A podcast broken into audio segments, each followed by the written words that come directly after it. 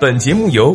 虎嗅网和喜马拉雅联合制作播出。虎嗅网，一个不善于嗅闻气味的商人不是一头好老虎。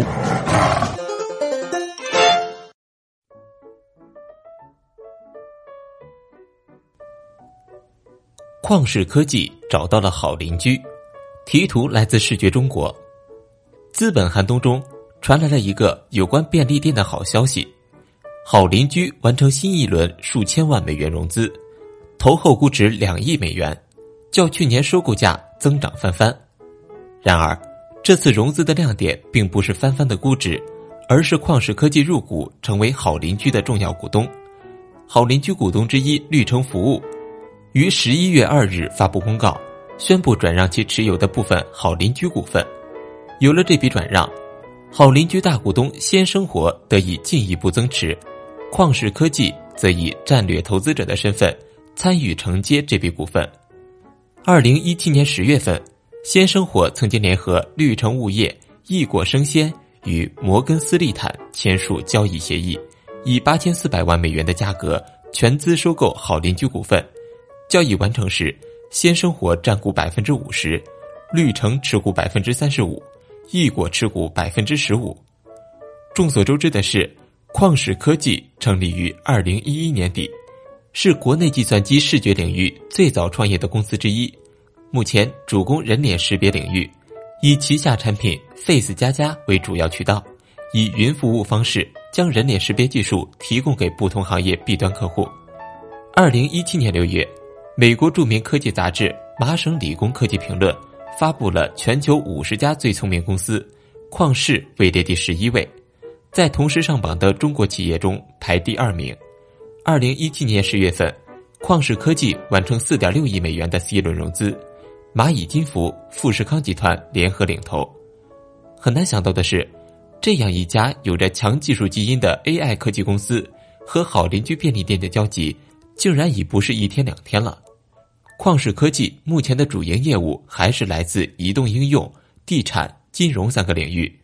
移动应用就是面部识别，为手机系统或 A P P 提供解决方案；金融方面的业务则是主要为银行业务提供人脸识别技术。而旷视科技的技术正投好邻居所好，门店的数字化改造是好邻居正在进行的课题。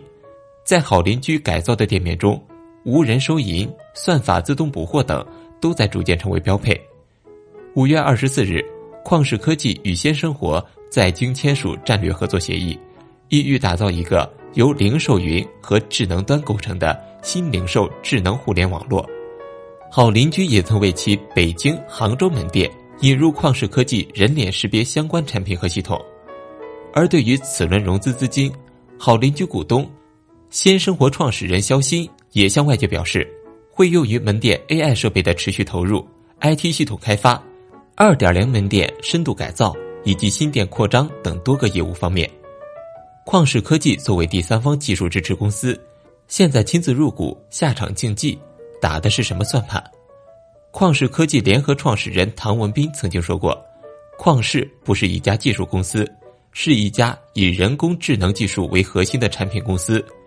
旷视科技正在做的商业化布局，其对零售领域的留心从去年九月份就开始了。当时阿里巴巴无人店淘咖啡使用的视觉技术方案正是旷视科技提供的。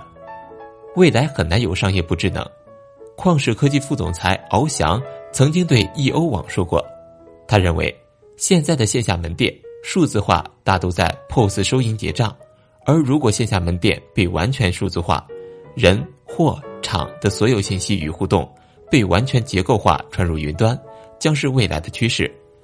二零一八年，旷视科技关注的就是线下门店的完全数字化。按照旷视科技的概念， Face 加加在新零售的布局采用降本增效的手段，通过智能化提高零售企业的运营效率，以及更具靶向的智能营销服务，而非纯粹的无人零售。旷视科技加入好邻居，也是第三方技术供应方直接下场参与赛道竞争的体现。根据零售老板内参的报道， A I 技术提供方此次投身便利店阵营，可以说明一些事情。一是零售业走在关键十字路口，新入局玩家不止于技术赋能，还要重金加注，势必搅动现有格局。二是说明数字化改造已经取得阶段成效，并且市场还有更深层价值值得挖掘。不过，数字化改造正在全行业持续推进，同时也面临层层考验。A I 技术前端投入较大，门槛高，这对于细水长流的便利店来说，往往捉襟见肘。尽管知道智能化体系可以提高效率和体验，但盈利模型仍较为模糊，很多品牌商因此浅尝辄止。旷世找到了好邻居，